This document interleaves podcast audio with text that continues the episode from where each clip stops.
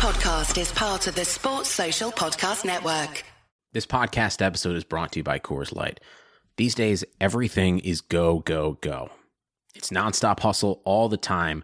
Work, friends, family expect you to be on 24 7. Well, sometimes you just need to reach for a Coors Light because it's made to chill. Coors Light is cold lagered, cold filtered, and cold packaged. It's as crisp and refreshing as the Colorado Rockies. It is literally made to chill. Coors Light is the one I choose when I need to unwind. So when you want to hit reset, reach for the beer that's made to chill. Get Coors Light in the new look delivered straight to your door with Drizly or Instacart. Celebrate responsibly. Coors Brewing Company, Golden, Colorado. When the unexpected comes calling, bounce forward with Comcast Business. Bounce forward fast with internet speeds up to a gig, and bounce forward with security solutions that help keep your connected devices protected.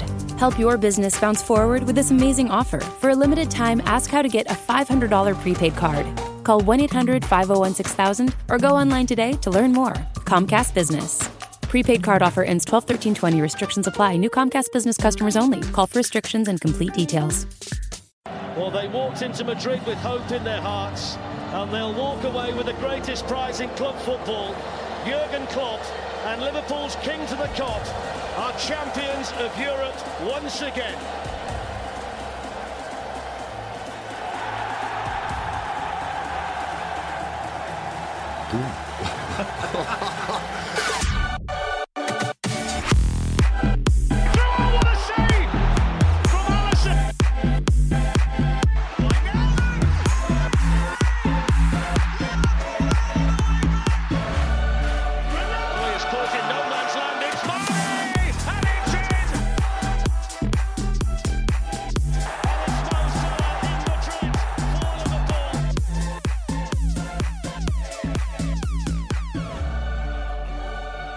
Hi, everybody, and welcome to a brand new episode of Kop Fracas, uh, aka Quarantine Red Men Fracas. Um, of course, we're part of the Touchline Fracas network. Uh, joining me today to talk about all things LFC, I have Ellis. Hello, mate. All right, mate. I'm glad you can hear me this time, which is good. Um, Uh, yeah. so always a good thing. And I'm also joined by Anik.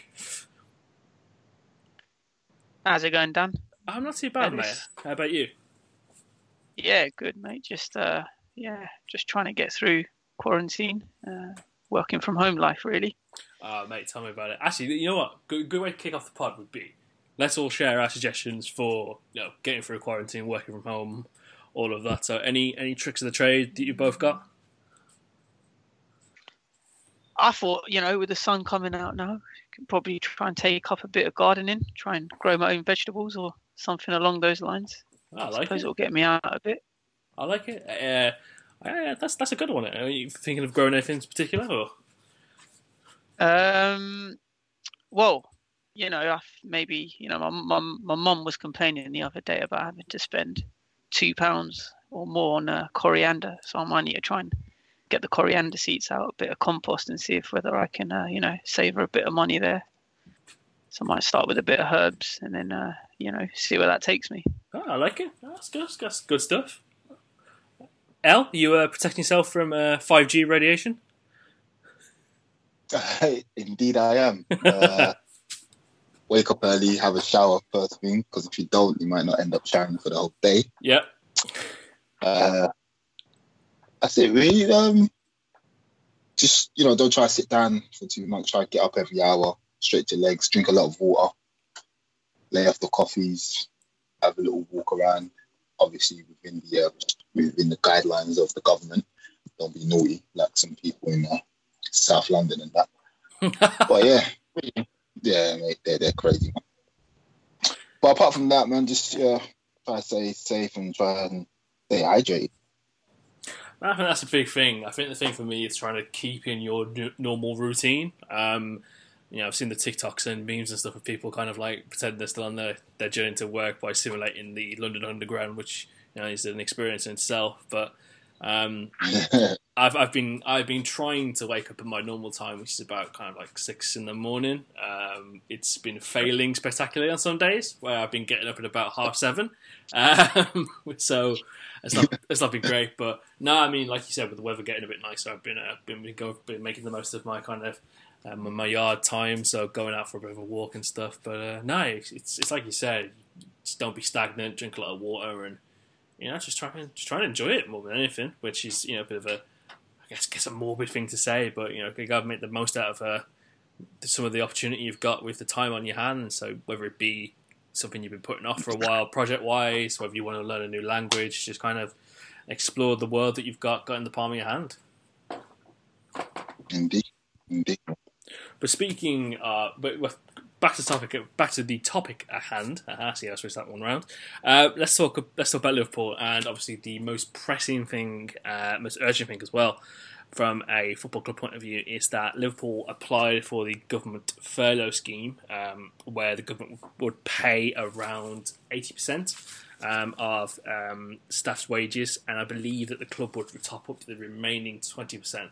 Um, I believe this was to be rolled out for kind of casual and match day working staff, as uh, the rationale was that there is no revenue coming from door, which is you know uh, understandable in terms of you know no, no match day experiences, uh, etc. Uh, and it caused quite the backlash, um, uh, on, you know, on Twitter and in our group chat as well, where I think the consensus was that we, we didn't agree with it. Um, I feel like we can all, all agree with that point, but we kind of saw why it was necessary. So, um, L, I'll talk. I'll you know, I'll kind of lead you to start this conversation. Uh, what what were your initial thoughts on uh, this report coming out?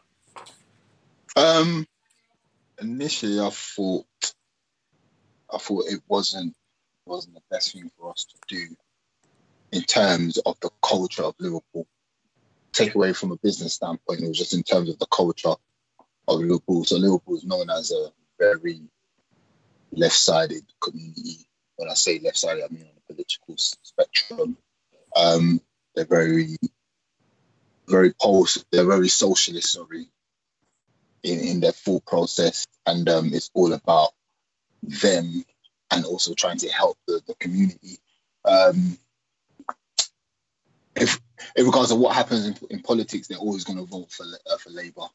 So I feel that FSG had to understand, and it seemed like it seemed to me like they were starting to understand where it was. Um, whereas they were talking about uh, this means more, talking about Shankly, what would Shankly do? And if you know Shankly, you know he's a staunch socialist mm-hmm. as well. So um, when we saw that you're taking the government money to help your business, it just reeked of capitalism, capitalism, and the right side. And uh, obviously, a lot of, like you said at the top of your, top of your point, a lot of uh, Liverpool fans didn't like that. Um, I know we're going to go further into it, but I think people need to understand that also FSG is also running a business, and they need to cover costs where they're not getting anyone through the door. So, for instance, if you have to pay like uh, you know, let's say a, a barman inside or one of them, you know, the restaurant, you can't because they're not bringing any money in, so they need to have cost to cover it. So um, obviously the, the negatives outweigh the positives, but there's not. I wouldn't say positives, but outweigh the pros, but there's still pros to look at. No, I do completely agree. Um, I think the, the relationship that the um, ownership group has kind of built with the fans through you know positive actions throughout the years has been you know it's, it's been massively well, well received and kind of subsidised. If I say subsidised, um, kind of took apart any kind of counter actions that people may have had against against FSG, but that seemed to all uh, you know re-erupted this week, and you know fairly so. And uh, again, the optics of it don't look don't look great when you're saying that you're you know posting record turnover and you know you've made a profit of X X X X Y Z. Um, you know, in, in, the millions of pounds and hundred millions of pounds, it's it's it's not good. And you know, when you market yourself as this, you know, family club, and we're all in this together, you know, this means more. This is Liverpool. it just it, it just doesn't sit right with people, and you know, fairly so. Um, Anik, how how did you feel about all this? And you know, obviously the club put the statement out yesterday where you know after further evaluation, all the standard boilerplate stuff decided to kind of reverse on the reverse on that as well. But was it a case of the damage has already been done? I think at that point, yeah, I think the damage had already been done, and I think it was probably a PR own goal, you know, from Liverpool. But at the end of the day, they they reversed their decision, and I think that's you know that's a shining light that we can take from it. Um, I think just additionally to that, though, I think you know some of the players also have contri- have contributed during this time, and I think that's sort of been sort of swept under the carpet. I think a lot of uh, a lot of people seem to have forgotten about you know what what Andy Robertson's done, you know, with the food banks, what Mane's done, what Henderson's looking to do, you know, setting up a crisis fund along with the other Premier League uh, captains as well. Mm-hmm. Um, and I think those sort of things have kind of just been, you know, swept under the rug as a result of this. Um, but yeah, I, I mean, also agree with Ellis as well. I think around this situation specifically, the, the negatives sort of do outweigh the sort of any sort of positives around it. Yeah, I mean, it, it just casts it just casts a shadow, doesn't it? Really on you know f- future jobs, and you're making people feel un- uncertain about you know the foreseeable future. Um, uh, what we'll say again, uh, unlike a few of the other clubs who've uh, applied for you know, the government the government furlough scheme and have taken advantage of it, um, yeah, we they've actually topped up salaries for you know kind of financially to make sure that no one's actually missing out. So, like we said on the top of the pod, I think the furlough only accounts for around eight percent of a person's normal salary. So they are subsidising an extra twenty percent, which you know they don't have to do, but they are doing. And again, that doesn't make it that doesn't make it right. That doesn't make it any better. But um, it's it's I guess it's a, I guess it's a bit of a start. Um, the the thing that really stood out, stood out to me was that um, I think it was from Simon Hughes' article on the Athletic, which was, which was really good, and uh, and there have there have been a few more pieces come out since then as well, which I actually do need to, to kind of cast my eye on. but I've been, been a bit busy with some work stuff. Um, it's it's a saving about every four weeks from in a bracket of around seven hundred thousand to eight hundred thousand pounds, which you know in any other you know again any other normal business it's a massive amount, massive amount of sums of money. But when you're dealing with the turnover that Liverpool have, and when you think about the probably you know the weekly amount of wages that goes on players and probably director level staff, management, etc., that probably kind of crosses in towards the. Uh, El, feel free to help me out with this one, but would you would you say that probably hits around the eight to nine million per week mark, something around there? Yeah, something like that. So yeah, it's, it's like I'll calculate yeah, so it's this thing. It's like it's information that we we aren't really privy to, but yeah. it's it's it does feel somewhat cutting off your own nose to spite your own face uh, in certain aspects of that, and you know it's it's a shit position for to football for football and footballers to be in at the moment because you know I don't want to get too political, but you, you, see, you know, conservative politicians coming out and saying that you know footballers need to play their part and do more and sacrifice. Mm. It's like it's uh, especially when most footballers come from, uh, especially and again, um, class background. It's the yeah, this is the thing. It's it's a working class background, and you know. Uh, players from overseas, you know, some sometimes this, you know it falls in the South American players bracket as well. They come from you know, mm-hmm. largely, mm-hmm. largely poverty-based backgrounds, where you know they don't know where their next meal has been coming from. Um, yeah. I to say that footballers are elitist as well, it, it, it, that just did not sit right with me at all. And you know, I think the Wilf, the Wilfried Zaha tweet from the other day when he said that you know I grew up, you know, because obviously he came to this country from the Ivory Coast. Um, mm. I, he said I grew up in a three bedroom house with nine people. Uh, it's like you can't say that footballers are elitist and, and, whatnot when they do when they probably do the most out of the wealthy in the country to give back to their communities. When there are millionaires out there who are exploiting the system for God knows how many years, avoiding tax, etc., who are running around blameless.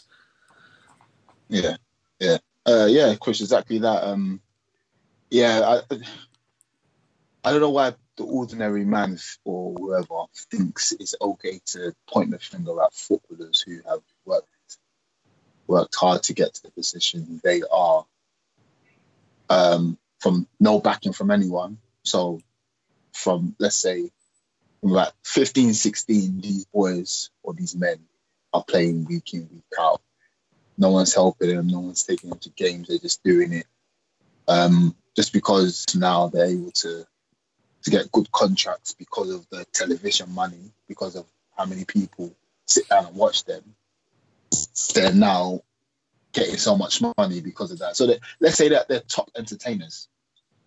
They, they, they didn't go to school. They're not sitting in Eton, sitting down, um, and working for these top financial firms. No, these are just young working class men who came from the bottom, had a God given gift, and was able to develop that gift, which allowed people to sit down across the world and enjoy the gift. So how can you now tell them to give back? Nobody gave a, gave them anything anyway. So, so it, it, doesn't sit, sit right with me saying that these people are like the top of the top. They're not the top of the top. These people are just the normal normal kids. A lot of the footballers are from are from uh, council flats. Yeah. Uh, if you listen to all of their stories, it's, it's usually similar. Council flats didn't didn't do well in school. They're just really good at football. I mean, once you make it as a footballer, there's only one way you can go. You can either go to the top, or you just fall down. And these people have done done their bit. So um, it, it, doesn't really sit well with me when you get people on Twitter calling out footballers to do more. What more can they do? They've also got bills to pay. They've done what they can do as well. Like Mane's given about 40 odd grand to to um, hospitals in, in Senegal. He's built a hospital in Senegal. Um, Henderson's looking to run around and help people. Like Anik said with um, Andy Robertson with the food bank. So all of them individually are doing something. I think Wayne Rooney, I read an article that he came out and said that a lot of these footballers do do their part, but they want to do it quietly. And a lot of them also live, uh, which is mad to me, hand to mouth, because the money they come in, their expenses are also high. So at the end of the day, they're humans and they pay ridiculous amount of tax anyway. Mm-hmm. So I think I think people should just either get off the back and just forget about, just just leave them alone. That's it. Just leave them alone, man. Yeah, I suppose it also, in you know, in addition to that, I think when you know politicians like you know Matt Hancock said that you know they should take a pay cut and you know play their part. I suppose that doesn't help as well with with the whole situation because then all of a sudden the spotlight is placed on you know footballers and everyone seems to think that you know they're earning ridiculous amounts of money and they should you know put that back into you know the, the NHS and helping people. Did that at, did at that this time. did that Matt, did that Matt Hancock statement piss everyone else off? Because it really pissed me off. Yeah.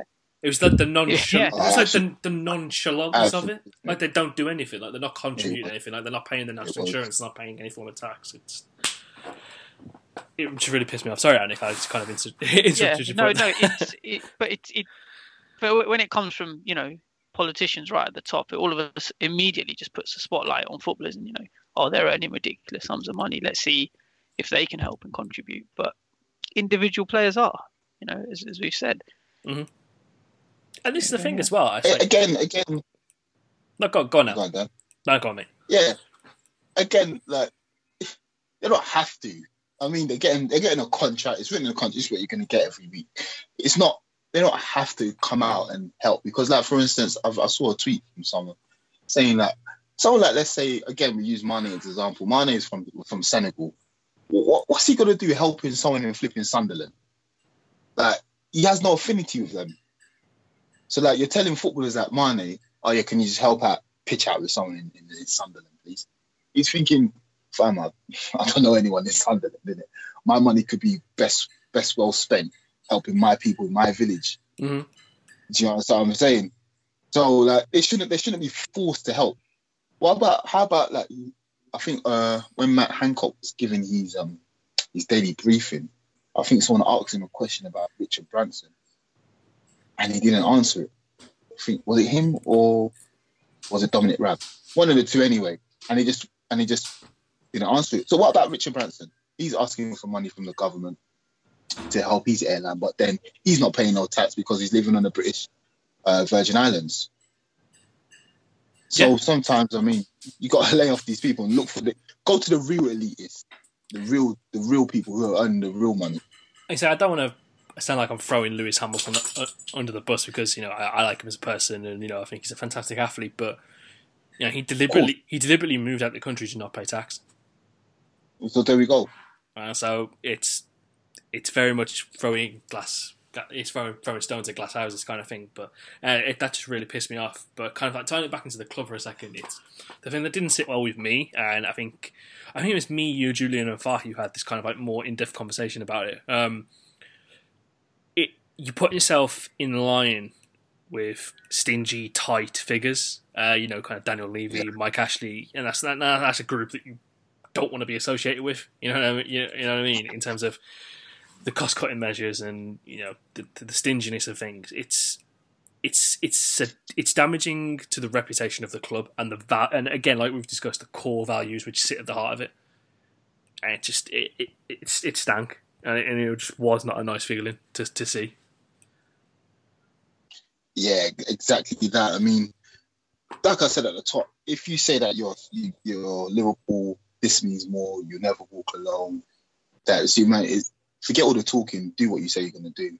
I mean, you've got to help these people in this time of need. I think it was really wrong of Liverpool to do that kind of thing. And also, what's what's wrong with just waiting and seeing how it plays out? Like you see what teams because off the back of that, Man City said Man City turned around and said, "Oh look, we're not doing it."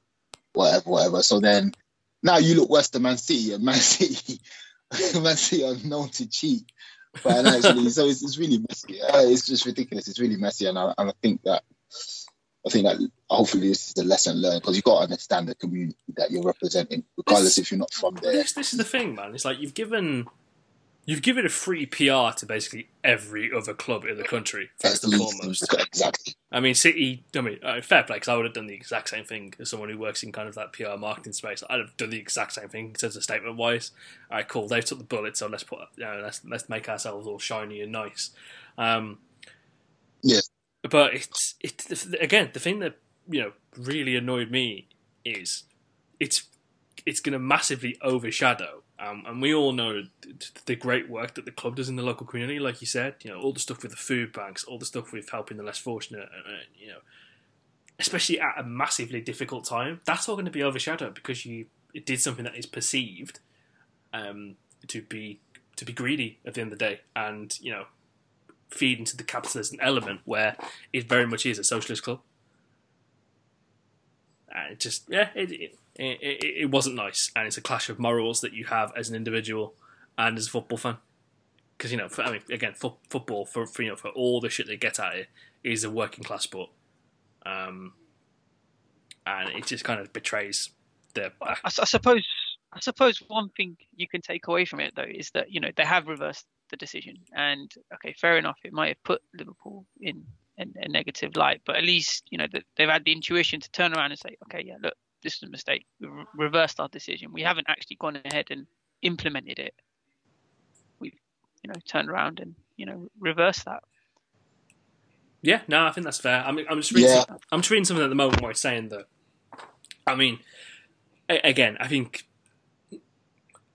Again, I think we all see it as just a, a football. We, we, to the average person, it's just a football club at the end of the day, and you see all the money that's been thrown around in football. You see the ridiculous money that's been spent on transfers, and you know, um, you we, we're part of that problem as well because we want to go out and spend you know 120 million on Jadon Sancho because he'll help us propel us to an next a next level.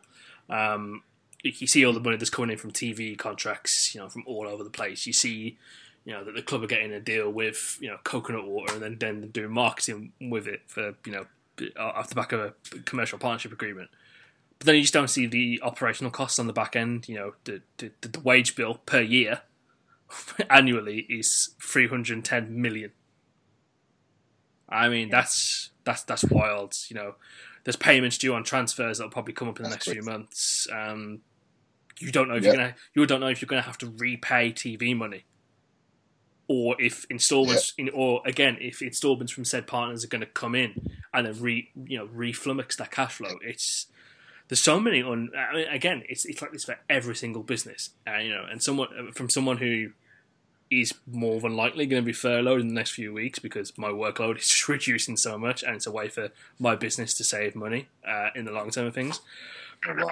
It's just, yeah. Uh, we, we, we had a call about it the other day, um, but it's not talk for the pod. um, but um, yeah, it's it, it's it's things like that that you kind of don't see, and you can obviously see why it influenced the decision. I suppose when it comes to paying back the TV money, Liverpool would have to pay. I think I saw over a hundred million. Is that, was that right? Yeah, because don't you get a higher proportion the higher? Is it the? Is it how many of your games are actually broadcast live? It's some weird formula, isn't it? I think. Yeah, I mean it's something along those lines. But I think if Liverpool, you know, if any club has to pay back that TV money, then you know yeah, they're done. I mean, financially stretched. Was it the Burnley one um, that came out earlier in the week that said, you know, if they record a loss of around 50 million, they're basically out of business. Uh, yeah. Um, yeah. Again, there was an article. That, uh, I think I keep banging the drum on this one again. Most, most of the stuff is available on the Athletic. Um, shameless plug there. Um, Bournemouth as well. If they got relegated, I think they rely on all their kind of payments, etc., to cover their wage bill. Yeah, and it's just yeah. there's there's, yeah, so, I, there's so many moving variables. It's ridiculous. ridiculous. Uh, a lot of um, a lot of football clubs are living hand to mouth. Um, it's it's it's really mad how how fine the football the football uh, finance industry is. Uh, I'm not too sure why it's like that.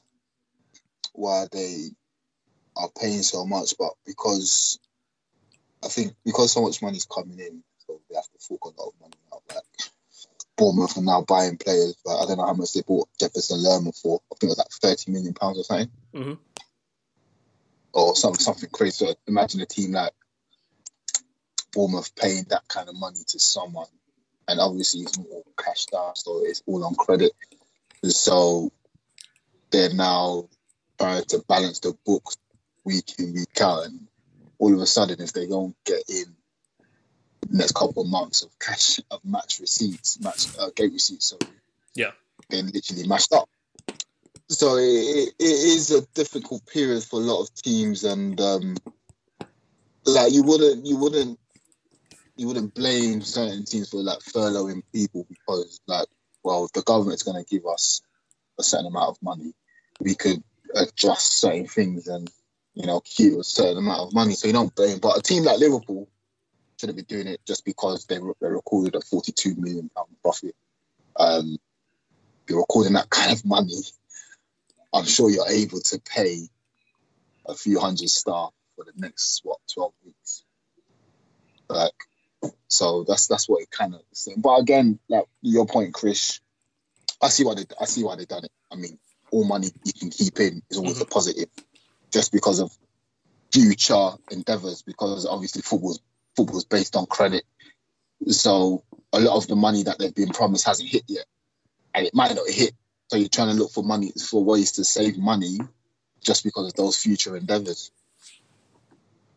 It's. I mean, obviously, I think you can testify to this a fair, a fair bit, Al. Uh, you know, being in that kind of accountancy space, but it's all about kind of having that reasonable amount of operational cash flow um, and yeah, m- money in the bank to make sure that all your bills and stuff are paid whilst you're going through a tumultuous time.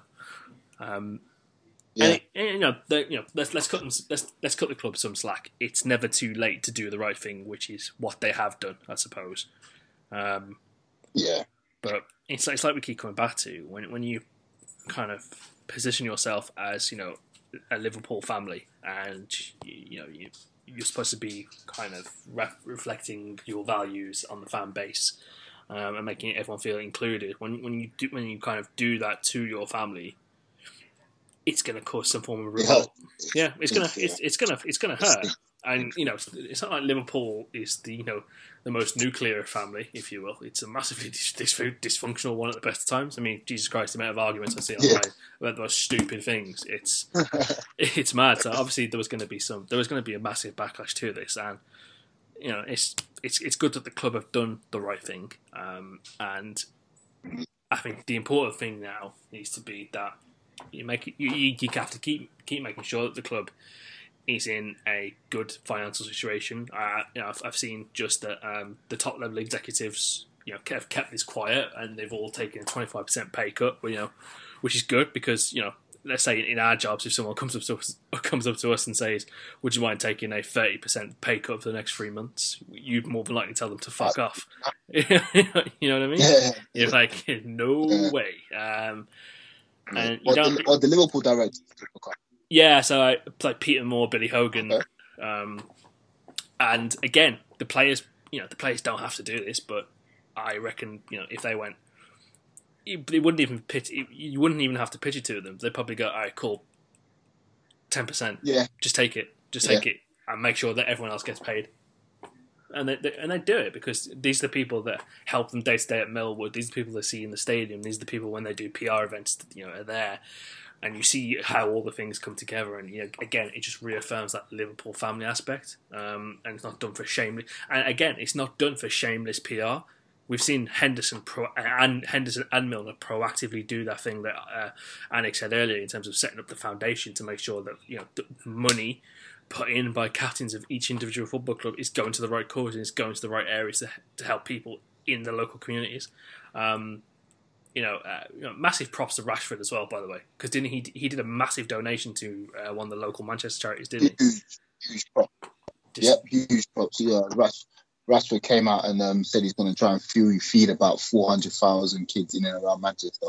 And this, don't quote me on the figures. but that, that, Yeah, but, but this is the thing, man. It's like with the schools shutting down and stuff. Um, yeah, a lot uh, of kids not eating. this is the thing, man. It's a lot. It's that is the only place where most kids get their hot meal from for the day. Literally, literally, literally for the day. So um, kudos to Rashford for doing such a thing. Um, a lot of people don't don't realize that these these people are young.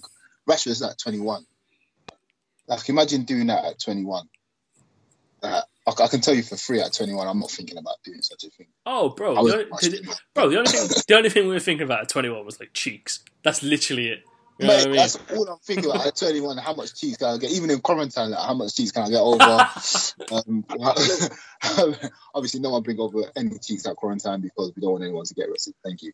Vir- but vir- yeah. Virtual cheeks, yes. Physical cheeks, no. no, yeah, virtual cheese, yes.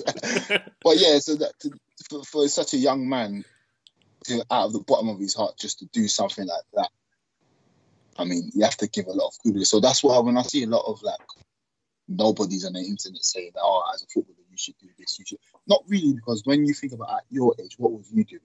You wasn't thinking about that. If you had that kind of money, you wouldn't think about that. Even when people get a little bonus in that, they're not thinking about it. They're thinking about, oh, what can I buy with this? So again, going back to the point of footballers do deserve some slack because even though they do get a lot of money, they're also always trying to help. And and like um Troy Deeney said, he said something about um, how uh, some of these footballers they're the sole breadwinner of an entire family. Yeah. So imagine like imagine us as like ethnic minorities. We have a big family. Imagine we're getting that kind of money. Do you know how many people we would have to help? But you have to feed so many mouths. And it's going to be people that you've not heard of for years saying, oh, can I borrow a quick, can I borrow Yeah. 10 grand real quick? you see what I mean? Like, it's, it's like, so imagine those people just coming to you like, oh yeah, can I borrow ten grand? Oh, I missed, the, I missed my payment, my uh, mortgage payments. Yeah. Oh, I've got laid off from my work. You're literally the sole provider for all those people, and- and that's what people don't realize. That it's not just food. Uh, it's, you're not sorry, you're not staying at home in a two bedroom flat with oh yeah, your mum and your two little brothers. Like, literally, you've got your uncle, sisters, brothers, cousins hurting you. You've never even seen him in your life and he's asking you for 10 grand. A lot of footballers are under pressure, and I think that adding to more, adding more to their pressure doesn't help anything in, the, in this kind of situation. at all. Um, uh, uh, should, should, we, should we wrap up on this conversation, um, or is there anything else that we should kind of address? I feel like, to be fair, we've addressed it, addressed it quite well for what is, you know, uh, uh, it is actually, you know what, it is, it is a sensitive topic in pretty much everything we've discussed. Um, uh, Anik, anything further you want to talk about, or Nah, happy to happy to wrap it up there. I think we've uh, yeah, I think we've discussed it enough. no? Good stuff. Um, yeah, I just just you know hope everyone at the club kind of sees the positive in in the revi- the decision being reversed. Um, I think it's fair to hold it against the club in certain aspects, but as long as jobs are being safeguarded in a financially responsible manner, and people can still, you know, like El said, if, as long as, people can still go about their day to day lives normally, uh, make sure the bills are paid because you know, end of the day, banks are still knocking, your credit card payment's still going out, your car payment's still going out, you're still having to pay rent. Um, as long as people, as long as people can keep things under control, then you know, let's just keep pushing, and we'll see, we'll see all this out together. Um, Cool. So let's move on to some fucking hell. It's actually not even positive stuff, is it? What we're going to discuss next.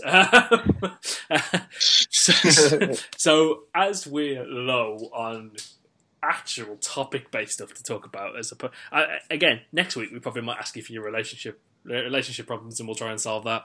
Um, I can imagine some absolute mad ones like I'm locked in quarantine with my missus and she hates the way I talk. How can I stop? How can I change my accent? um, and as as someone who is as someone who is from the West Midlands and has dated someone who is from London before, I can tell you that's an actual problem that comes up. Um, oh, it's pronounced July, not July. Oh fuck me! What more do you want from me? so we're going to discuss something um, on a weekly basis now, where we're going to kind of discuss um, Liverpool top fives, top five, top five, top five, um, for a, you know, a range of different a range of different topics. It could be you know our, our top our individual top five signings, our top five you know best Liverpool goals, our top five uh, performances under ex manager. But for this week, we're going to feed into our biggest haters, wet dreams, and talk about our top five worst Liverpool losses that we've experienced. Um, so we actually kind of discussed this before we jumped on the call to record the pod, and we actually realised that there's more losses than we thought. Because there's a dangerous amount of demoralising losses in Liverpool folklore and just in our lifetime more than anything. So let's kick it off. Um, Anik, I'll let you go first on this one. You can you can be the undertaker here. Um, kick us off with your top five so I think, worst Liverpool losses. so I think those who know me well, the first one that springs to mind is uh, Chelsea 2014. I think that was for me, you know, one one of the worst losses. Um, at Anfield as well, you know, on the way to you know lifting the Premier League that year, and um, yeah, I think, think the Gerrard slip that, that's one that um, ranks as probably the highest for me as one of our worst losses, especially yeah. in recent history. You know how that fit, that loss always feels to me. Remember in Game of Thrones when they're all putting the knife in Jon, and then you see um, oh, what's his name? That that little prick. Ah, oh, what's his name? Ah, the the kid, and then he stabs Jon, and he's like, "Why have you done this to me? You've completely finished me off here." That's how that loss felt. It's just, oh, it's just tragic, just so tragic. Yep, it was painful.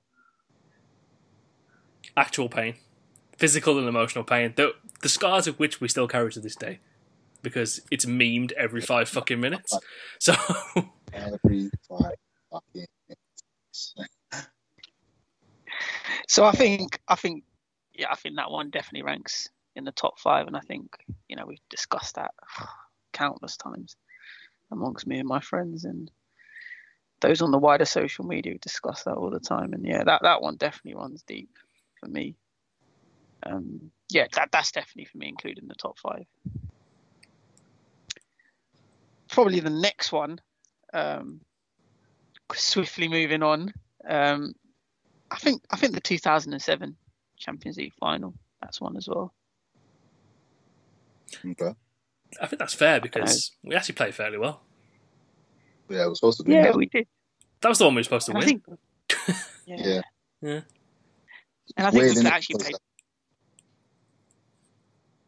Yeah, I, I, think we played better than Milan as well in that game. Yeah, um, yeah. Couple of contentious decisions, and you know, I, I think that was a tough one to take, especially you know, two years after beating the same team in probably one of our greatest matches ever, and then you know to go out and lose that in Athens, I think I think that was tough. as well. What's what's your guys' view on that? Yeah, um, yeah, because we're supposed to win that one. I think we played a bit better. If I remember correctly, the two Inzaghi goals, one was one was like a deflection, the other one was like a free kick which hit, which hit the wall and bounced to Inzaghi. Bounce. Yeah, that was the first one, wasn't it? That was the the Pirlo free kick and it bounced off the wall. Yeah, Inzaghi, it was really scrappy, man. Um, obviously we got one at the end. We thought it was going to come back, but didn't. I think that one hurt more because it, the defeats always hurt more when you play well. Yeah, So, yeah, I think those two, yeah, those two were are very good. Um, good losses there, which killed. Um, I think I'll add one to that, or there's bears you can add. Um, the one that really, I think the Stoke six one. Oh, yeah. yeah, that one. I think that one hurt the most because one, it was Stoke. Two, it was Gerrard's last game. Yeah. and reels. It's just like, what's going on? What is actually happening? Like, I, I, I don't think it was live on telly, was it? No, wasn't live it was telly. um because it was it was one of the it was just obviously final day, wasn't it? It was one of the ones that they didn't didn't show. I, I you know what? I still haven't watched the highlights from that. I just Nah, just can't just can't do it. It's one of those ones where I saw I saw Mame Biram Diouf score twice. I was like, yeah, nah. Yeah, nah. I think uh, Crouch scored a worldie in that game as well. There's a couple of worldies in that game. yeah. Fucking Charlie Um, Adam, Charlie Adams scored And then I as well. think I Yeah, I think There's a Gerrard thing scored whereby- that game as well. yeah Gerrard scored the last goal in that game. Good finish. Obviously, worthy of it's Gerrard. But it was just one of them ones where they just, yeah, but I, I I think they let him score that as well. Come to think of it, the way they just he just kind of got through it. yeah, I feel I think one of the defenders pulled at Hammy, but there's a thing whereby everybody just- Maybe out of sympathy. I mean, yeah, out of sympathy. But yeah, at home you're watching it, and every minute there's coming back to, oh yeah, there's another goal at uh, uh, Britannia Stadium. Oh yeah, there's another. I'm thinking, what is going on here? What's could happening? I could have there? swore was, was was Gerrard playing up front that game? I think so. What was going on? I on? think it just I knew it it was. was, it was, it was You know it was bad striker wise, but fucking Yeah. hell. Hey, it's just literally one of them. It just it, that game was just as like symptomatic of of Rodgers' reign towards the end of that of his um or the, the towards the end of Rodgers' reign. Like what is going on? What is actually happening? Why are we why are we losing six one to Stoke? Like, what is happening? yeah. So yeah, I think I think that kind of that one kind of um another defeat. I'll throw it in. Um, 2000, 2018 final hurt. Three, yeah, three, three one. Yeah, That just. Yeah, yeah, I think it's more the manner of obviously the first goal, just rolling it out, and you just sitting there thinking because everything just turned into slow motion. Like, why? What are you doing? Why have you done this? What, what's going on? Benzema scores, and you're like, what? Did that actually just happen? Was he? Did he actually do that? And you're like, but then like what? Not four minutes later, Mane scores, and then it's like literally contrasting, you know, emotions. You've gone from the lowest to the low to kind of, alright, cool, we'll get back in it. And you know, there was that period where we're actually playing fairly well, and then Bale just scores an absolute worldie. Nothing you can do about it. No keeper saved it, and just absolutely, just probably one of the best goals I've ever seen as well. And then he goes and does that for the, the, third, the third one. It's like the literally the last nail in the coffin. Okay, cool. I think after that, I was like, I was pretty much done with football until the season started again. So yeah. I didn't even bother. I, like, I didn't even. I didn't even bother watching the preseason games until like Alisson signed because I was just like, my my, my head was kettled. I was like, but yeah, that that that that, that hurt. Uh, I, I'm not too sure if it's actually I top. suppose. Yeah, I don't know if it's top five I worthy. think. I think. I don't know. I think.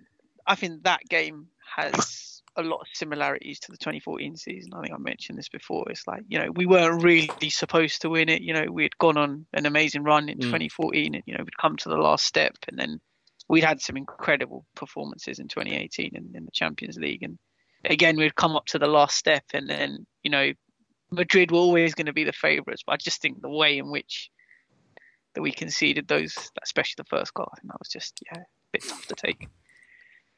And I would never ever forgive Ramos for that. I mean, ever. No, I mean a lot of people always go on. It was like, nah, he, you know, he, he, did, he definitely didn't mean it. And Knew you're like, exactly what he was doing. yeah, he, he definitely fucking meant it. like, but no, again, yeah. It, to be fair, that's actually the perfect analogy, kind of 13-14 for that final.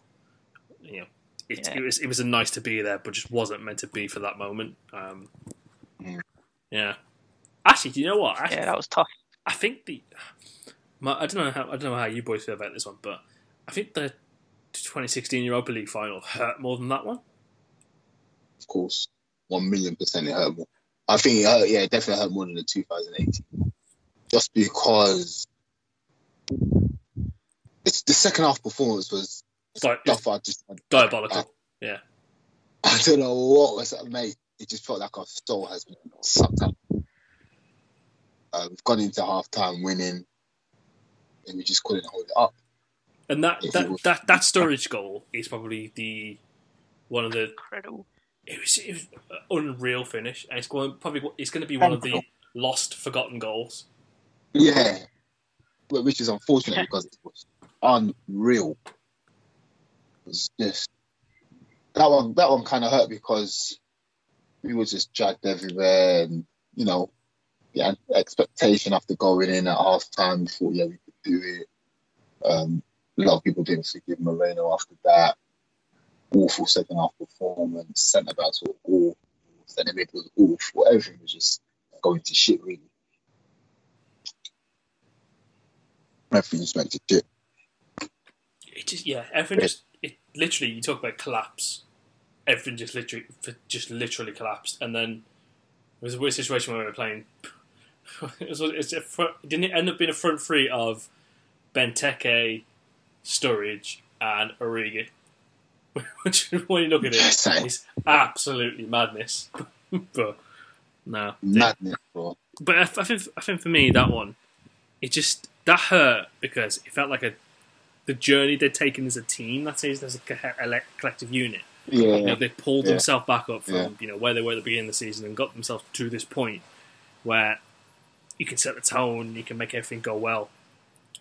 You know, you can get Champions League football for next It's season. Klopp's Which, first season as well. yeah, it's Klopp's first season. It's the ninth way to set the tone and get all the cogs moving in the right direction. But it, just- it, it just wasn't meant to be. And, you know, not having Champions League football for the season after, in hindsight, massive, it was a massive takeaway because it allowed players to integrate into new positions, learn a system, um, and learn and you know, truly kind of evolve as a unit. So, I suppose that you can you can also argue that that's probably where you know the strength and depth and you know the character of our team came through because I suppose the ultimate aim of that Europa League final was to try and get into the Champions League. Mhm. The players took that on board in the summer and then we turned it around and we went on and we got Champions League the next year. Same thing happened in 2018. You know, we lost the final, taken that on board. We came again and we won it. Mm. So I think that shows a lot about the character and strength and depth, especially within our team.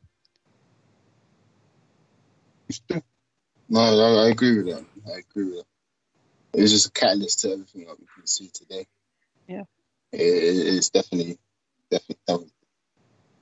you know, hold. Obviously, you don't want to hold it with fond memories, but you always think that, oh yeah, that that defeat helped us move forward. It's, again, with the 2018 defeat, it helped us move forward.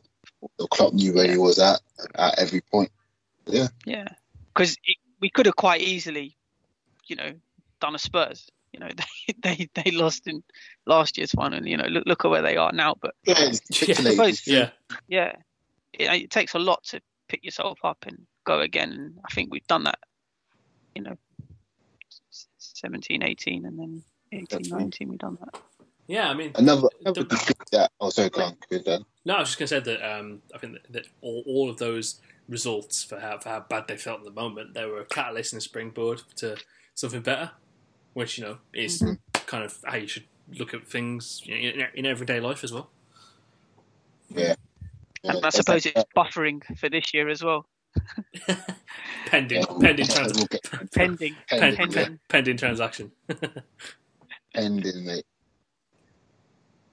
Obviously, another defeat that really like didn't sit well with me was uh, 2006. We played Man United away from home. It was a, I think we had to win to go top of the league, and uh, we lost two one. Ferdinand scored last minute. oh god, yeah. Um, DJ missed the open goal, and we absolutely hammered United that game. Absolutely beat them up pillar to post. Yeah. Um, yeah, ended up ended up losing that game last minute, real Ferdinand header. And I felt Yeah. sick after. And I think that game, Gary Neville was, you know, kissing the badge, you know, right Yeah, the when he threw, yeah, yeah, that one, that. Yeah. yeah, that was pretty sick. Yeah, I remember when. I. Go on, Ellis. Go on, go on. No, go on, sir. Sorry, I'll cut you up. Um, I remember when I went into school the next day. Oh man, the stick I got, oh, I just couldn't couldn't believe it. 'Cause a lot of my mates were United fans, obviously glory hunters at the time, and yeah, they were just, yeah they were just giving it to me left, right, and centre. You know, those ones are perfect. I think that the games where you lose to like the rivals, where your friends are like, yeah. where your friends fans are, those ones are hurt the most. Like the Arsenal losing to Arsenal always hurts me personally. Um, losing to United also. Yeah, Uh, I remember like there was a United game in 2014, I think, where we lost three 0 when Sterling had like Oh three god. or four one on one, and he just couldn't put the Yeah. ball in the net. Yeah, that was that was difficult as well. I went to that. That one. Him and him and Balotelli must have missed about five golden opportunities. Ugh. Yeah, just I've never seen a game where a team will win 3 0 and the goalkeeper's the man of the match. Never seen. You will never see any. that. yeah, it's, it's some some things like that you'll just never see. You'll just never Ever. see again. Simple. It's a good test. It's, Oh. uh, it's a good testament of how good De Gea was uh, then as well, in terms of kind of like he, he'd already be in. He, he would be already be in your head as a fan and as a player as well before the game had even kicked off. So Yeah, at that time, at that time, it was if you beat De Gea, you usually tend to win the match. If you don't beat him, then you're going for. Yeah. It's gonna be a long day, and, and we we was we was testament to that because he was unreal that game. It was like it was the same game he had against Arsenal at the Emirates. oh yeah, Yeah. Oh, that game. I mean, pulling off saves and just pulling off saves, pulling off thinking, what is going on there, mate? That's oh, a witch. or, or or wizard even. Like, what's going on here, man? so where is your firstborn and what have you done to him? Kind of like Mate, Magic. what's happening? Who did you sacrifice for such powers? He, he was mental, man. I think um, one of the worst losses for me, actually, there's probably two, was um, the first Blackpool game uh, in the Yeah. in the Hodgson season. What what that what that end up as like two 0 at, I think that was 2 0. like, at Anfield. And it's like, oh fucking really? You're actually going to lose Yeah, the, yeah. to, you actually lose to Black, Blackpool. Right, it's like cool. Like, literally, are- are we losing to Blackpool right now? Is this what you're going to tell me? We're losing to Blackpool. It's not like Blackpool. No, Black- and the thing was like, it wasn't even like Blackpool shit. They're actually pretty good. Like- No, they'll, they'll literally popping us, mate. they actually played us off the park at Anfield. Just like, j- uh, yeah, just Crazy. fuck it. Uh, You just look, you're back at stuff like that, and it's like th- these, these, this is the, that was the poverty you always lived, and it's like, oh, like, mate, Right. like, We also lost uh, to Northampton yeah, oh, at I'm, home. Like, I'm penalties. season. Yeah. Yeah, I'm just looking back at the. St- I- I've pulled up the stats for that Blackpool game. They had 2 1. 2 1, 50 50 in possession, which absolute mad. They had, Yeah. they had 10 attempts on target. we only had seven. Uh, and they had a total of 19 shots on goal. Absolutely mental, bro. Pam, they, they, Ah. they pammed us. They absolutely pammed us. Pam- in our in our own backyard as well. Just Yeah, yeah, crazy. just absolutely. I, I think Ellis, what you mentioned, I think it might have been Hodgson's last game. It was the one 0 at home to Wolverhampton. Is that what you were referring? Yeah. I think that I think that was his last game. I think that was it. You know, you're out now. Yeah, man. I thought we also um there's one we lost to, to Blackburn. I think that was his also his like, penultimate games. Yeah, We lost. I think we lost uh three one to to Blackburn. Yeah. Away from home. Oh mate, we lost two 0 to Everton. There's too many, too many, mate. yeah. Who scored in that Wolves game now? Because obviously I got uh, that I got the most. I probably got the most amount of stick from that game ever, ever from anything. I was like, people I'd not heard from in like secondary school. I'm like, pinging you up. just pinging me. It was like on Facebook and stuff back when I actually used that demon platform. I was, what is this? I've not Uh. come to be abused. Um, Stephen Ward apparently and stuff. Gee, Ah, that's it. madness. Elevens. but no, there's been there's been a, there's been a fair there's been a fair few losses, but uh, no, I'm quite quite looking forward to carrying on the old uh, top five feature going into the next few weeks. Yeah. But uh, on a few more uplifting notes, we can do our top five pammings of other teams. Um, to be fair, you could even do it. Yeah. You could literally do a top five Arsenal pammings if you wanted to, because there's been a fair few. Yeah. Um, I had to, had to end it on that note, uh, just to kind of like light, lighten the mood back up. But um, but uh, L, As you do. Anik, thank you very much for joining me this week. Uh, that has been your weekly episode of Kop End Fracas, proudly part of the Touchline Fracas network. Of course, keep in touch with the wider conversation using the hashtag hashtag hashline. Hasht- didn't Fahim make that error literally last week as well, where he said hashline? God, I- I- literally, it's like I, was like, oh, I can't believe I made the same mistake. Uh, of course, using the hashtag cop and oh god, I've done it again. Using the I'm in my own head now. Oh god, um, using the hashtag touchline fracas. There we go. Got it on the third attempt uh, to be part of the wider conversation. Of course, check out all of your pods available on the podcast apps wherever you get your podcasts from. Uh, we'll be back next week talking, you know, things that might happen LFC wise or dating advice wise. So let's just see what comes up. Um, keep yourself safe and healthy, and we will catch you next week. Cheers.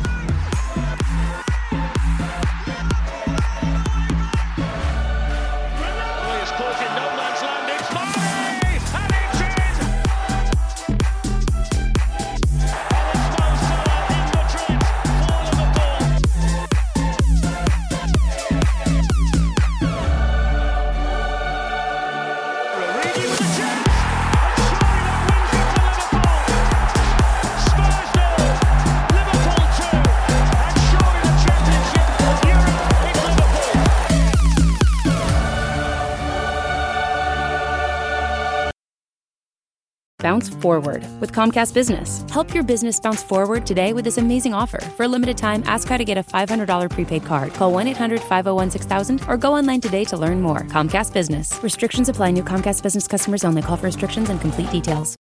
Sports Social Podcast Network.